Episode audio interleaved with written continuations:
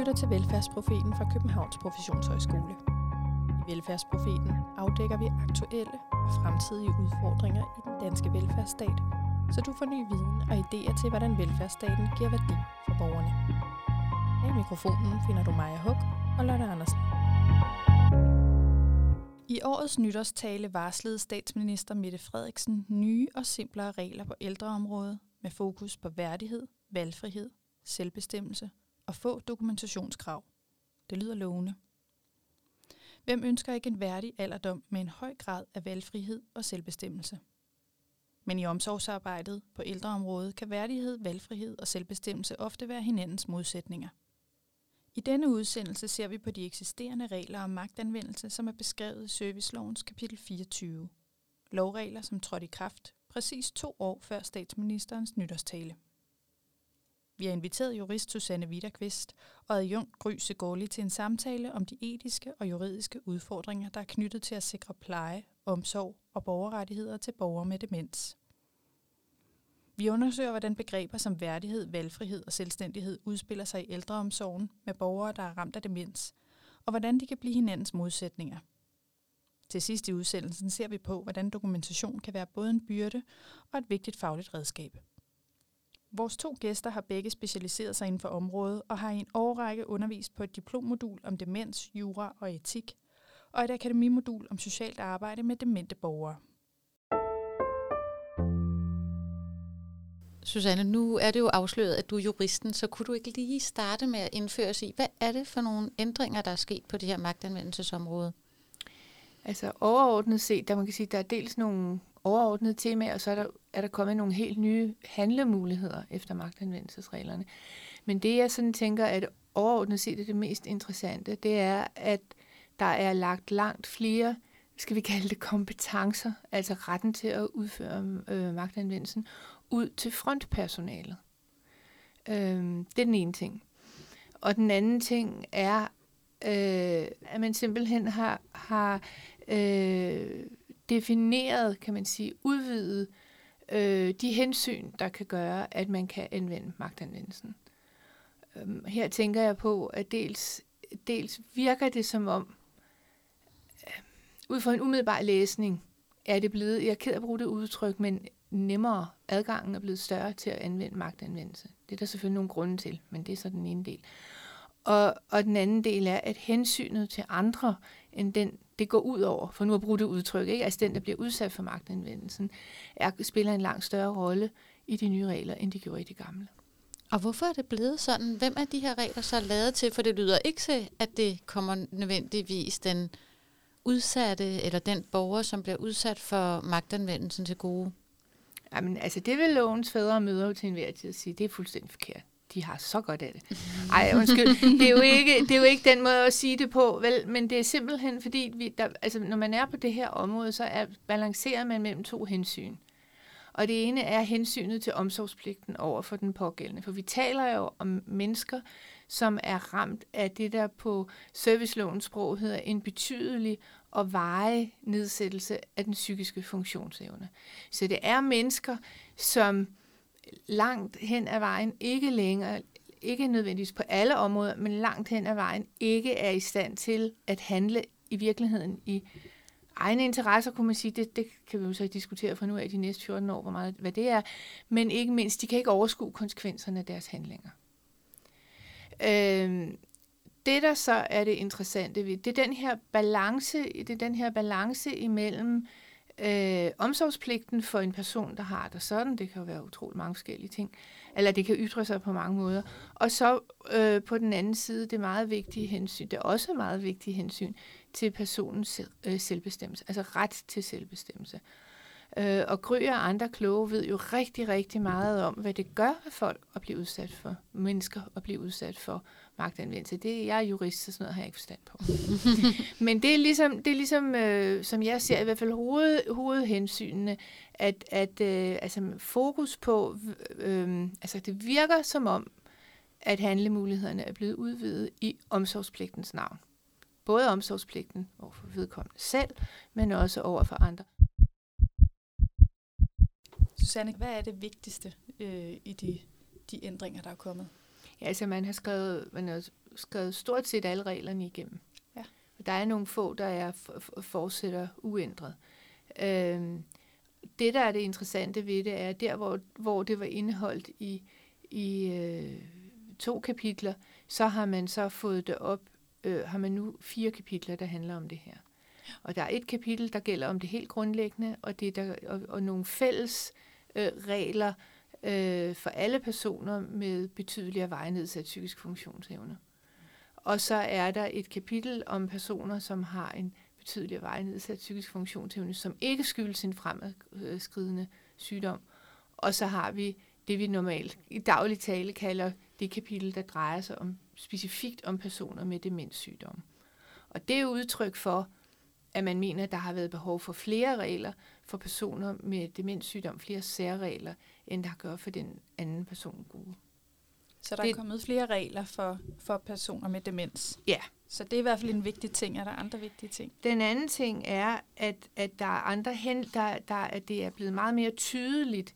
Man kan sige, der er at de øh, hensyn, der ligesom kan, man skal varetage, når man udøver øh, magtanvendelse, det er, altså omsorgspligten er blevet endnu tydeligere. Den har jo været der helt tilbage, men øh, den er, det er blevet endnu mere, øh, hvad kan man sige, vigtigt af hensyn. du kigger på de hensyn, der drejer sig om borgeren selv, øh, er det blevet mere specifikt med, med hensyn til om varetagelse af omsorgspligten, værdighed og tryghed. Og det går igen og igen og igen. Og det vil sige, så har vi sådan et ret øh, løst begreb, måske for en del, som omsorgspligten, og så værdigheden er øh, accentueret rigtig meget, synes jeg. Det andet så hensynet til andre, det at man faktisk i videre omfang kan foretage magtanvendelse, som til gode ser fællesskabet i et bo eller et dagtilbud. Det kræver så, at det er der, de her indgrebstyper foregår. Øh, og det næste, det er i øvrigt, at man kan udøve magtanvendelse af hensyn til andre, uden de her andre er specifikt, øh, altså ikke kon- øh, hvad hedder det, konkretiseret i, i bestemmelsen. Ja, så det er noget af det mest centrale. Ja, det tænker jeg, det er. Og Gry, du er jo særlig optaget af mennesker med demens. Hvordan er det her øh, en vigtig lovændring for den gruppe af mennesker? Altså man har gået ind og, og set på, hvordan kan vi understøtte det enkelte menneske med demens identitet og personlighed, selvom de har fået en demenssygdom. Hvordan kan vi sikre deres værdighed, og hvordan kan vi beskytte dem mod at, øh, at agere på en måde, der kan krænke fællesskabet. Så det er meget blikket for, for det enkelte menneske og, og, og, og værdigheden, der er blevet skrevet frem. Øh, samtidig så har man jo også med de nye øh, regler omkring øh, velfærdsteknologiske hjælpemidler haft stor fokus på deres øh, selvbestemmelse og deres handlefrihed. Tryghedsskabende velfærdsteknologi. Det er øh, en paragraf, der er skrevet ind, øh, og som løbende bliver øh, justeret en gang om året, tager man stilling til, er der nogle nye teknologier. Og rent historisk er det, fordi der op gennem tierne skete en kæmpe udvikling på området, hvor at der begyndte at komme GPS'er, og der begyndte at komme trædemotter osv. osv. Der var faktisk ikke noget skrevet ind særlig meget i lovgivningen, og så blev der et hav af forskellige praksiser rundt omkring i kommunerne, hvor nogle de, nå jamen, du må sagtens bruge en GPS, og andre de så det som øh, overvågning. Og der har man sikret nu, at man øh, har beskrevet tre forskellige punkter, og jeg kan ikke huske dem, Susanne. Kan og det er de her ind- og udgangsalarmer, og det er anfaldsalarmer, og det er faldalarmer, mm. ja. som jeg lige husker det. Ja. ja. Øhm, så man på den måde kan følge med udviklingen og justere, hvilke teknologier der er på, på markedet. Så det er både en måde at forsøge at få lidt fælles fodslag på, ja. og så også samtidig prøve at holde trit med den teknologiske udvikling. Lige præcis. Og det er jo som udgangspunkt meget, meget vigtigt, at loven kan håndtere øh, de her situationer. Altså vi, vi har jo oplevet en del eksempler, altså også hvor vi har hørt fra studerende af det her. Jamen altså, vi ved jo lige præcis, hvor Ilse Lille går, fordi der er jo sensorer i gulvet over det hele. Og så begynder man jo at tænke i overvågning. Og overvågning vil vi ikke have. Det ligger dybt heldigvis hos folketingspolitikerne, og de her sager med, med pårørende, som fordi, formentlig fordi de er så omsorgsfulde og, og, og selv har det svært, kommer øh, med dyre øh, hvad hedder det, øh, kamera og smækker op i boligen. Det er jo overvågning, og det er overvågning af personale, så kan man jo nok fornemme, at så er der jo øh, dels overvågningsproblematikken og arbejdsforholdene øh, for de medarbejderne, og hens, altså der er, øh, hensynene står i kø her. Øhm, så, så jeg tænker, at i nogle sammenhænge er det gået livligt for sig i forhold til at bygge vidunderplejehjem. Hører man det jo nærmest som med dit og dat, og det ene og det andet og det tredje, og det bimler og det bamler. Øhm, og så, så derfor er det jo også vigtigt, at loven tager fat på at få defineret tydeligere, hvad er det, vi vil have, og hvad er det, vi ikke vil have. Øhm, og så kan man sige, at det er i hvert fald et område, hvor det er meget, meget vigtigt, at dem, der projekterer og bygger boliger, øh, som, som også skal huse mennesker, der har de her udfordringer, er klar over, hvor står loven hen i det her. Fordi vi hører, der er en del af meget dygtige sælgere, hvis jeg må have lov at sige det, ikke? Hvor, hvor man kan tænke, nej, det er da enormt smart, og det er nemt. Og ja, det er det muligvis også, men det, den anden side af det, hensynet til vedkommendes øh, privatliv, forsvinder ud i, i blå luft. Så kan man måske på den anden side godt sige, er det overhovedet muligt for en lov at regulere det, der sker øh, nu på det, altså og har sket de sidste år, som du beskriver, Gry, på det teknologiske område. Det skal jeg ikke kunne sige, for det er jeg ikke godt nok inde i det øh, til at, at, at, at vide. Men jeg tænker, at det ville være en stor elendighed, hvis loven slet ikke forsøgte på at regulere det. Altså det er vi ligesom nødt til, så kan det godt være, at der er et eller andet grad af naivitet i, at man kan alligevel ikke følge med. Nej, men man skal bestemt heller ikke give op. Nej, det, det lyder også lidt som om, at selvom man nogle gange kan tænke, om teknologien kan erstatte noget menneskeligt, så er det måske næsten det modsatte her. Jo mere teknologi, jo mere kompetente og etisk ansvarlige professionelle har vi brug for. Ja, men det er jo så en diskussion, og det er også en holdningssag, øh, hvad hedder det, og som, som er det kæmpe, øh, kæmpe område, øh, hvad, hvad hedder det, og jeg vil da nok sige, at at øh, som jeg opfatter det, men det er jo så ikke, der er jo sådan en anden form for faglighed, end den Gry har, at jeg vil sige, at jeg ser der eksempler på, at, øh, at tingene er blevet nemmere på nogle områder, og den personlige frihed kan blive større, fordi vi har bedre øh, systemer til at efterspore øh, så, så, og, og tage hånd om forskellige situationer. Så, så det ville jo være, og det var faktisk en af de tidligere lovændringer på et område, sådan en lille en, der lige snisser ind, der blev, hvor man faktisk fandt ud af, at loven var en hemsko i forhold til, nu var der kommet så mange øh, GPS-muligheder, og de var så nemme og enkle, at det faktisk gjorde, at der var, var mindre grund til at, at, øh, at forhindre folk forlod øh, bostedet. Så jeg synes jo også, at det er vigtigt, fordi jeg, jeg er godt klar over, at der er nogle af de her regler, som bekymrer mig en del. Nu det altså også de andre, vi snakker om. Loven indeholder jo også øh, udmærket tiltag, og det her er i virkeligheden et af dem, tænker jeg. Mm. Helt enig. Ja. Og det er jo så også i forhold til de hjemmeboende. Jeg har tidligere arbejdet som demenskonsulent, hvor vi bevilgede øh, rigtig mange GPS'er netop til hjemmeboende, hvor ægtefælle var begyndt at blive bekymret over mm. den øh, morgentur.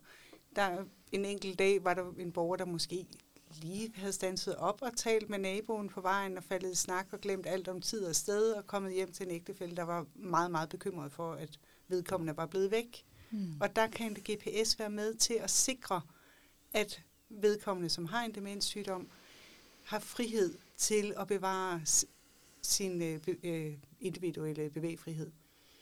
Fordi man kan, altså GPS'erne i dag, fra de første vi bevilgede, hvor det var øh, lastbilsfirmaer, vi havde øh, kontakt med, fordi det var ligesom dem, der brugte GPS'er, i dag der kan de fleste telefoner har GPS'er, men man kan også få GPS'er, der ligner armbåndsur og kan indstilles med det, der hedder et geofence, hvor man simpelthen kan indstille, at det er den her rute, du plejer at gå.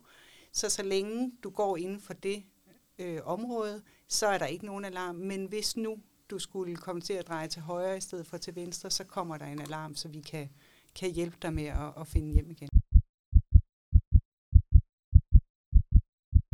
når I er ude og undervise i de her nye regler, hvad er det for nogle kompetencer, I tænker, at det her det er vigtigst at kaste lys på og træne for, at man kan leve op til intentionerne i lovgivningen? Uh.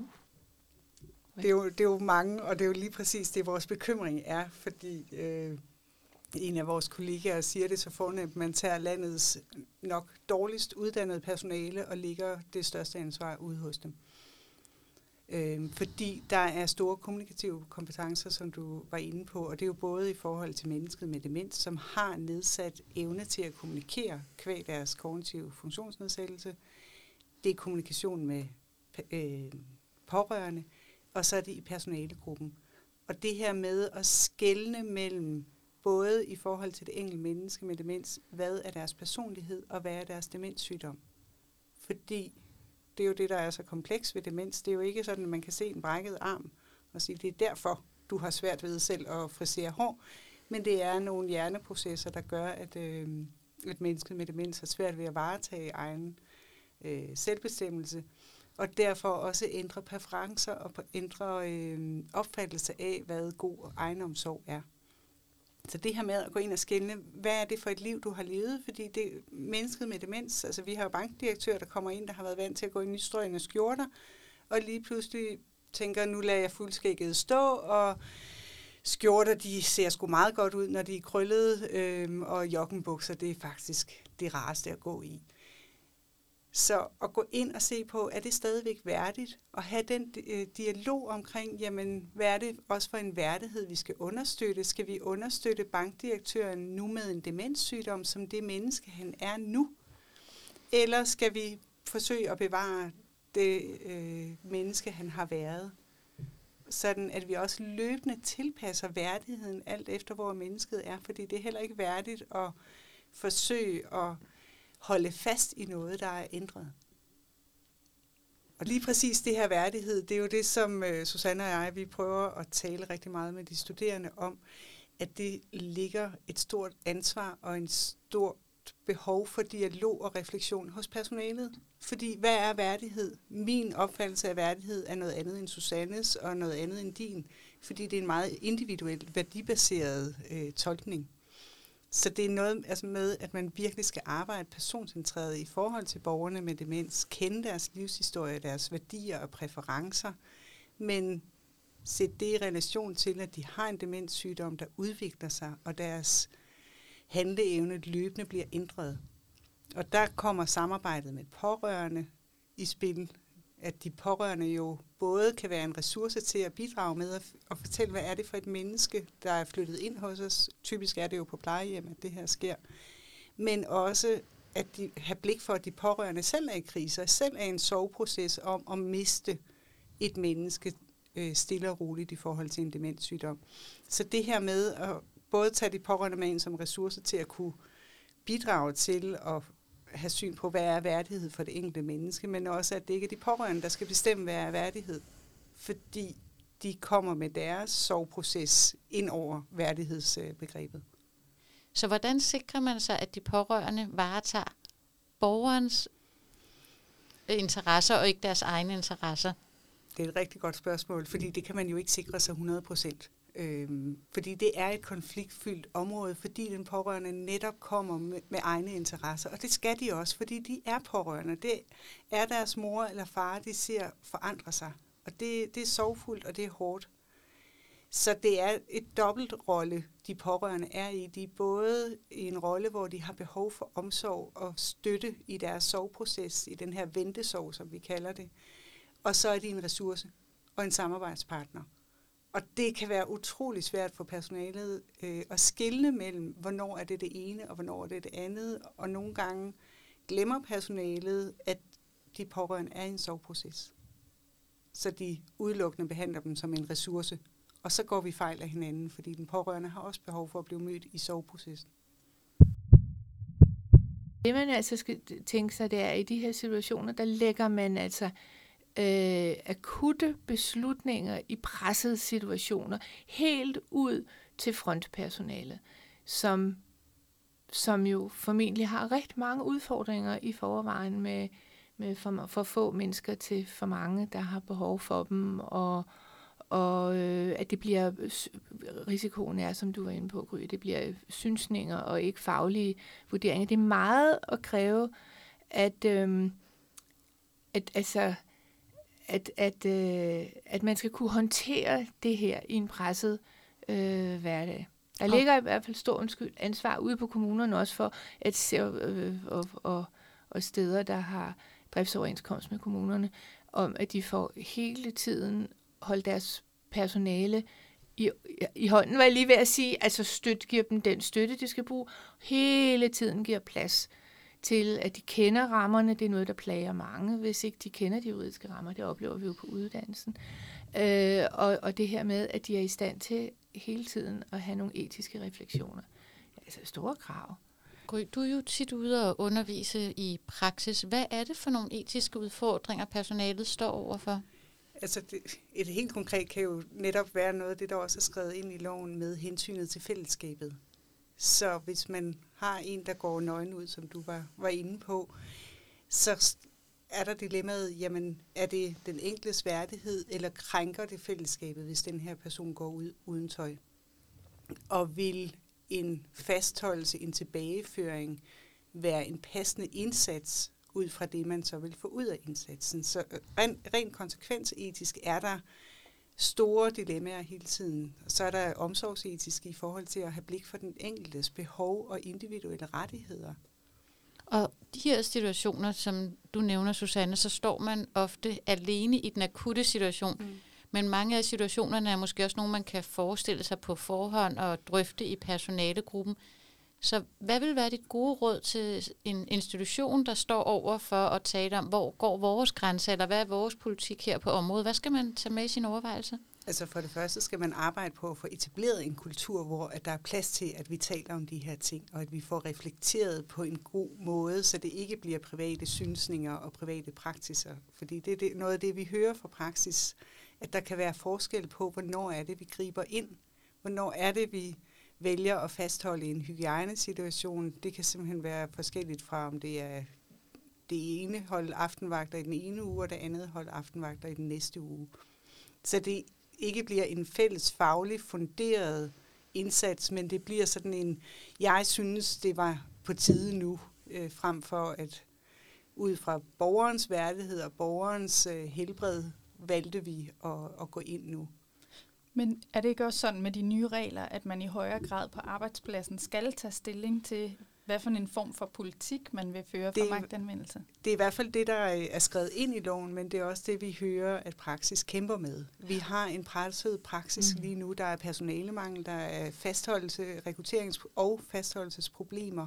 Så det er rigtig svært at få etableret den her øh, fælles praksis, når der er så stor udskiftning i personalet, når der er så knappe ressourcer fordi det er noget, der tager tid mm. at få taget de her snakke og få beskrevet de her processer. Så et relevant greb, men svært at føre ud i virkeligheden. Ja, fordi i, i samme moment, som den her lovændring blev lavet, så var der for et par år tidligere blevet indskrevet, at hver kommune skal have en værdighedspolitik. Men værdighedspolitikken beskæftiger sig faktisk ikke særlig meget med værdighedsbegrebet, mm. som er beskrevet i kapitel 24. Okay. Så hvad, kunne du prøve at sige lidt, hvordan er det, de skældner de to, altså det du ser i værdighedspolitikkerne og så værdighedsbegrebet? Altså værdighedspolitikken er meget overordnet. Det er i forhold til, hvordan behandler vi alle, der har behov for øh, hjælp til, til hjemmepleje eller øh, på plejecentre. Hvorimod værdighedsbegrebet i servicelovens kapitel 24 går meget ind på den enkeltes værdighed i forhold til, hvilket tøj har de på, hvornår øh, er de blevet barberet, hvordan kan de agere i fællesskabet. Og det understøtter måske det, du snakkede om, Susanne, med, at det så bliver meget overladt til den enkelte at vurdere, hvad de skal gøre i den enkelte situation, eller i den konkrete situation. Ja, det er jo i hvert fald det, vi, altså det er jo både det, vi frygter, og det, vi hører. Ikke? Altså fra en del, øh, en del af de studerende, vi har, at der, der ligger jo et kæmpe ansvar ude på øh, på, øh, på frontpersonale. Bestemt. Og en ting er, at det er vanskeligt for personalet at stå med det ansvar, men jeg ved, Gry, at du også er optaget af, hvad betyder det egentlig for borgeren? Kunne du ja. prøve at sige noget om, hvad er det, der sker, når man bliver udsat for magtanvendelse, og hvorfor er det, at man skal prøve at forebygge det? Altså, vi er jo, øh, borgere med demens er jo, som jo er, er min primære målgruppe, har jo været almindelige mennesker, øh, der nu har fået en kognitiv øh, svækkelse. Så den her selvbestemmelsesret, som er så dybt, dybt, dybt indbygget i os, øh, den bliver krænket. Og følelsen af at blive krænket på ens selvbestemmelsesret. Det er noget af det øh, mest øh, voldsomme, vi kan gøre øh, mod andre mennesker. Så når der har været en episode, så er der to perspektiver. Vi skal have fulgt op på personalet, og vi skal have fulgt op på borgeren. Øh, fordi der har været, i gamle dage kan vi godt kalde det, en opfattelse af, at de glemmer jo bare. Men det vi ved om mennesker med demens, det er, at øh, hukommelse fungerer på mange lag, og den følelsesmæssige hukommelse fungerer på et helt andet lag end den kognitive hukommelse. Så deres oplevelse af at have været blevet fastholdt, eller tilbageholdt, eller ført væk, den sidder dybt indlejret i deres velbefindende. Altså det fordrer det, at ledelsen skal sætte øh, refleksion og evaluering og håndtering i øh, system. At det simpelthen bliver faste punkter, man tager op på personalemøder eller på faglige møder, hvor man får vendt, har der været nogle magtanvendelser? Er der noget, hvor vi ser, at vi får tiltagende svært ved at øh, få ydet den omsorg, som vi har pligt til? Og hvad kan vi gøre for at forebygge, at vi skulle nå til en magtanvendelse? Og så fremt, at der har været nogle situationer, hvad kan vi lære af det, og hvordan kan vi arbejde på at undgå det i fremtiden?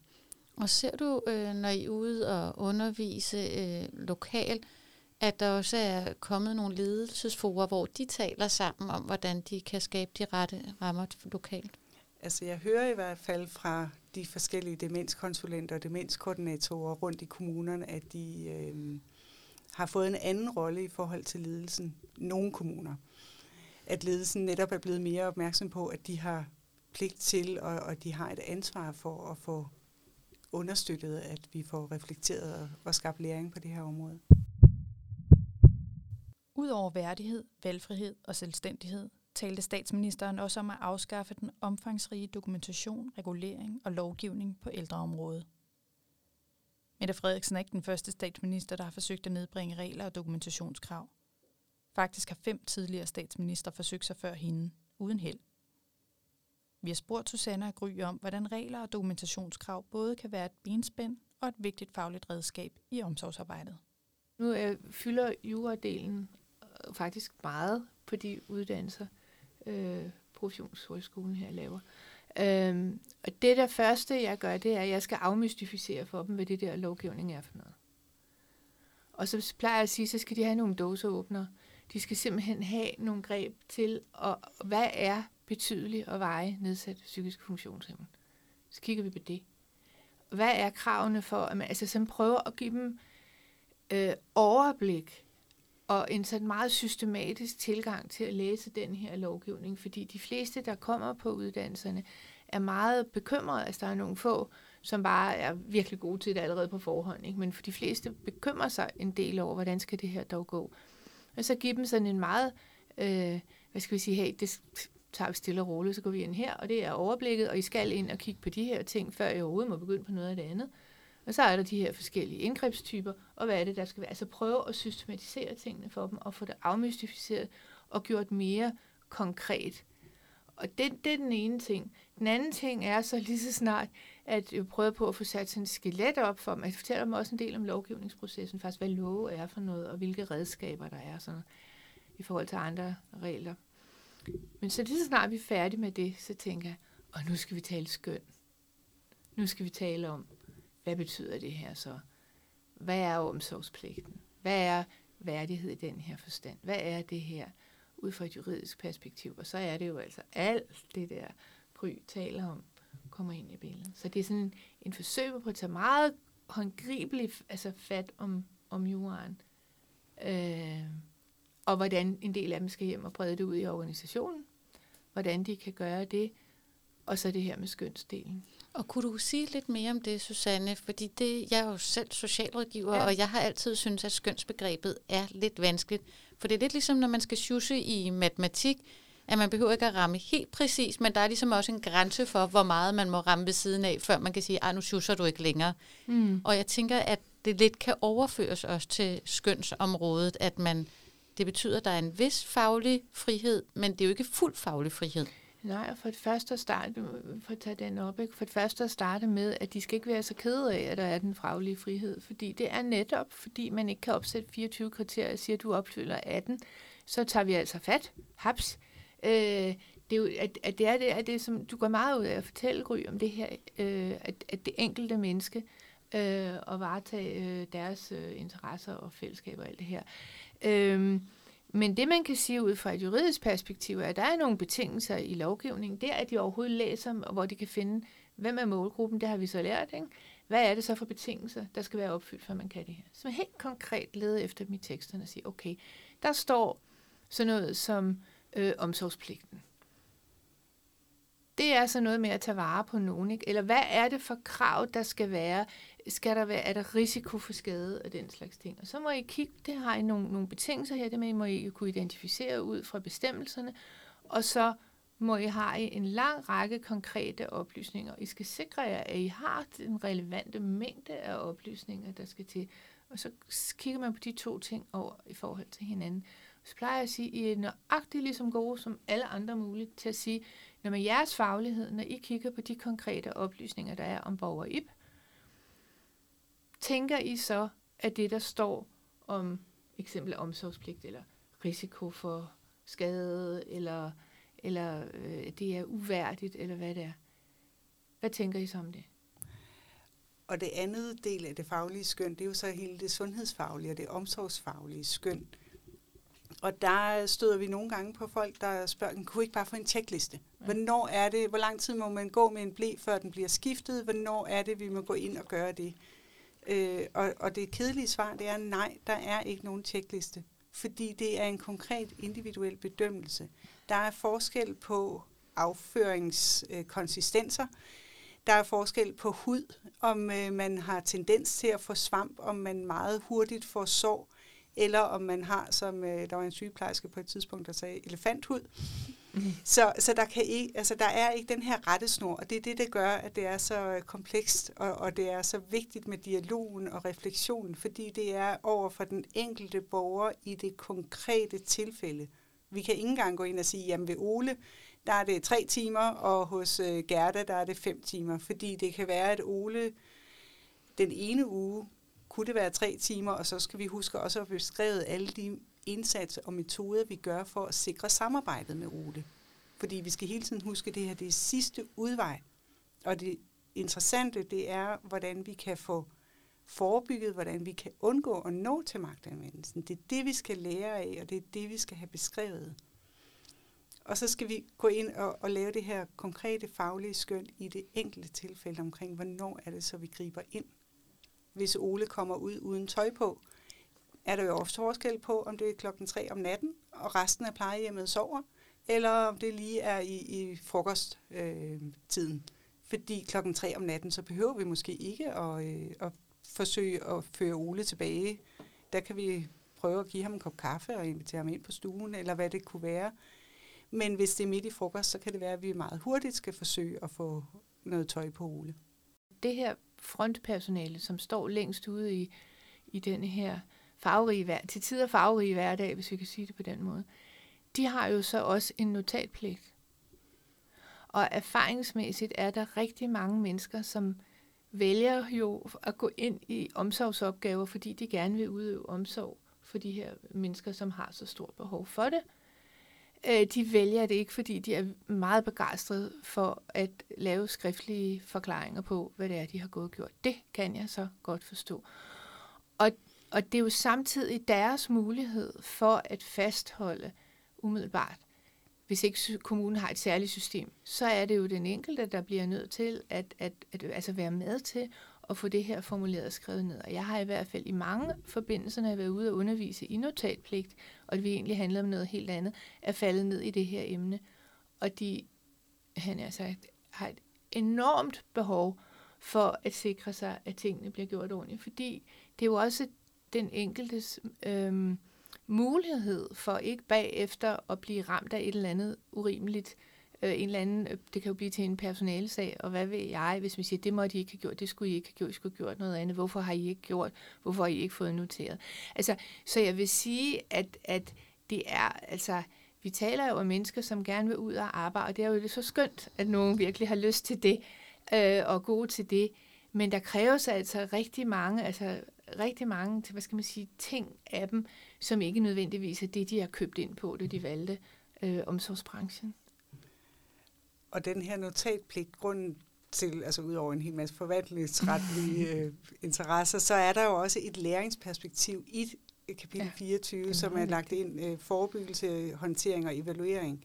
Hvor i evalueringen, der er det, øh, ligger man meget vægt på, at vi skal lære af de her episoder, fordi magtanvendelse, ja, det må vi gøre, når alt andet er prøvet, men formålsparagrafen beskriver meget tydeligt, at vi skal gøre alt for at undgå det.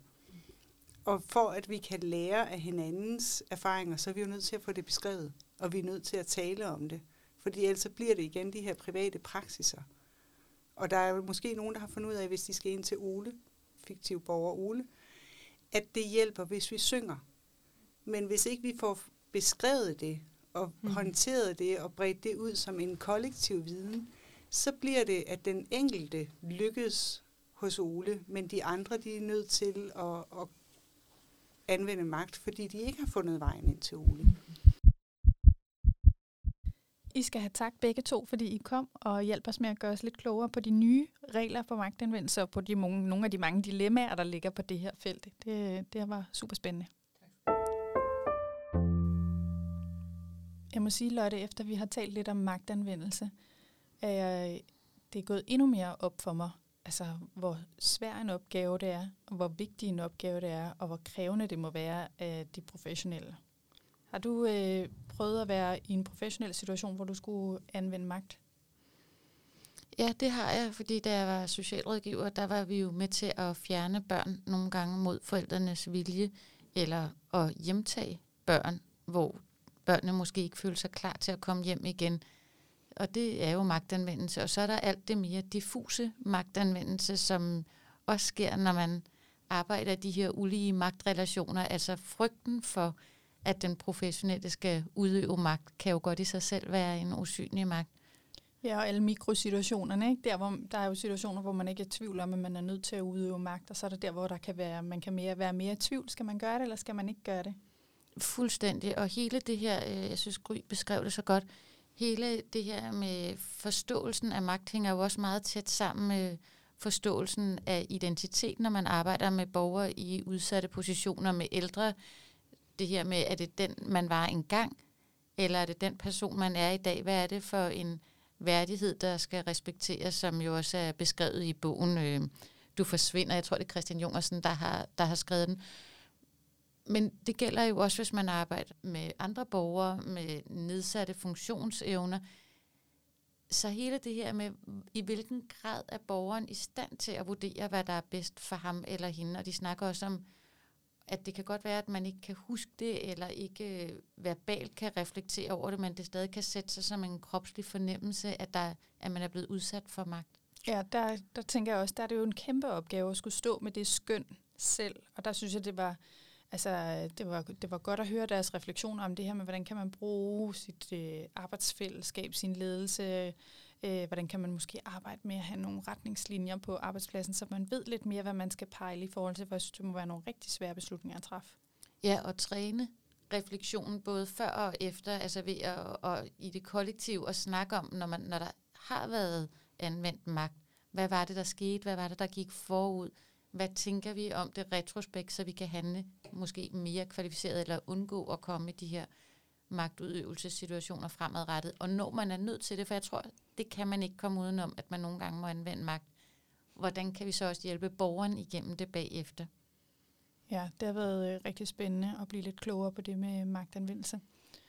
Husk, at I kan finde os på jeres favoritpodcast afspiller, og hvis I trykker abonner, så får I automatisk besked, når der kommer en ny afsnit. Vi ved, at nogle af jer har bøvlet en lille smule med det her abonnementsfunktion, øh, og vi har spurgt vores tekniker, hvad Søren kan, hvad er løsningen på det.